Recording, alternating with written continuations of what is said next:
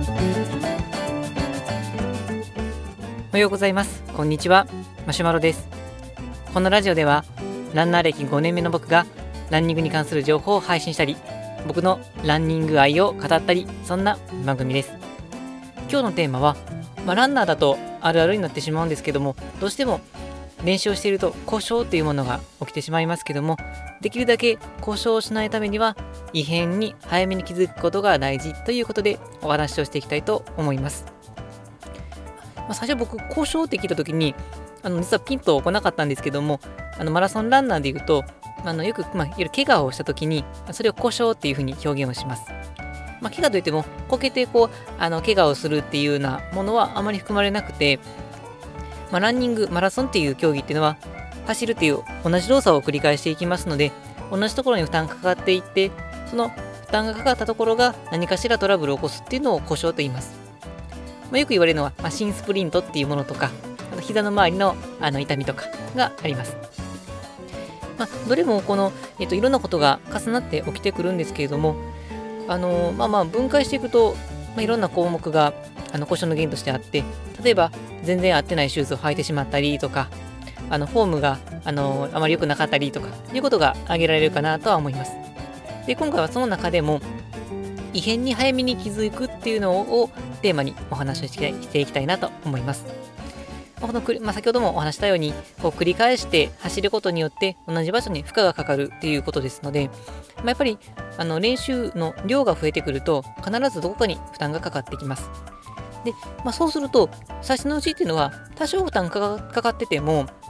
ある程度走り慣れている人であれば、あまりこの異変っていうレベルまではいかずに、まあ、ちょっと疲れたかなぐらいとか、まあ、そもそもそういうことすら気づかないなっていうぐらいのことが多いです。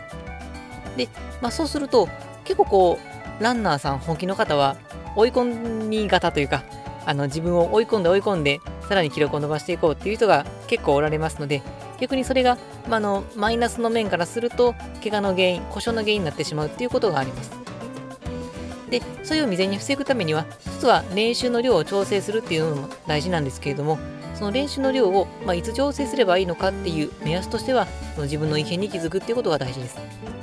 例えば走っていてなんとなくいつもと比べて膝が違う気がする。いつもと比べてなんだか疲れやすい気がする。あとは、この前お話した、まあ、心拍数を参考にすると、えーと、ランニングウォッチを見ていて、いつもと比べて心拍数が高い気がする。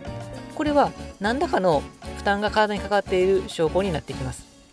まあ、何らかなので、単純な体調の悪さ、疲れかもしれませんし、まあ、膝とか足の関節とか、股関節とか筋肉とか、どこかに負担かかってて、まあ、いつも通りに十分なパフォーマンスを出せないことによって異変を感じるということもあるかもしれません。で、まあ、そうすると、そういうのがあった時には、無理してやる方がデメリットになってきます。まあ、マラソンっていう競技は、あの40キロという長い距離を走っていきますけども、その本番までの練習っていうのも、例えばこの来年の目標に向けて走っていくっていうのであれば、1年をかけて準備をしていくことになりますので、その1年のうちで1箇所無理をするだけで故障してしまっては、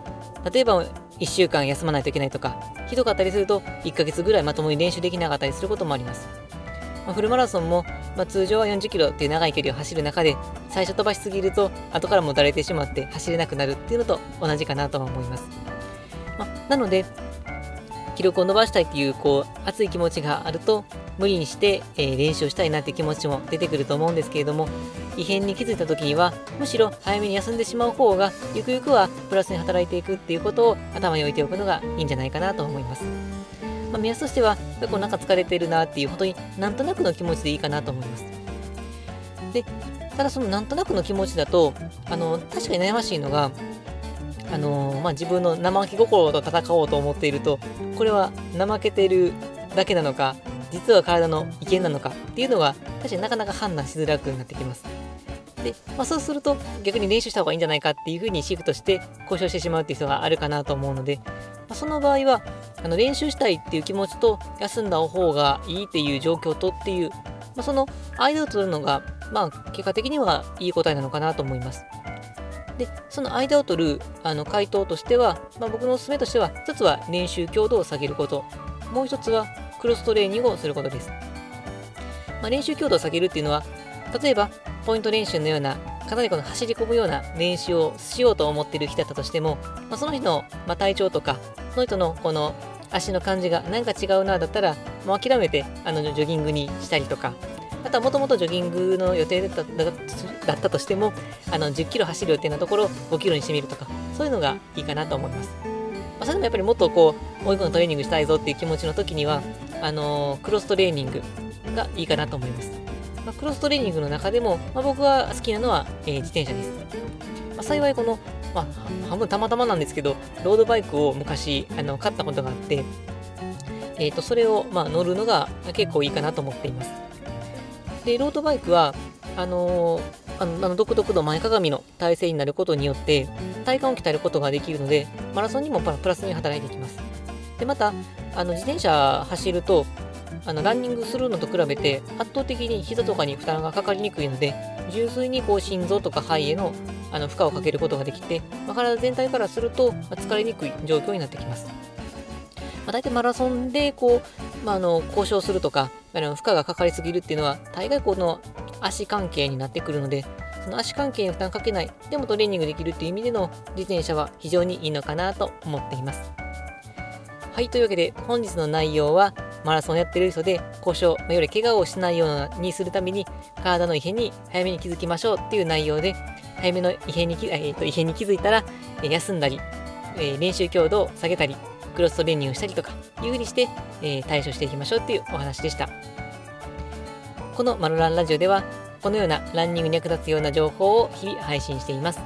また僕は Twitter や、えー、ブログでも情報を発信していますので気になった方は、えー、概要欄の URL をチェックしていただけると嬉しいです。それでは故障しないように本日も楽しく走っていきましょう。それではさようなら。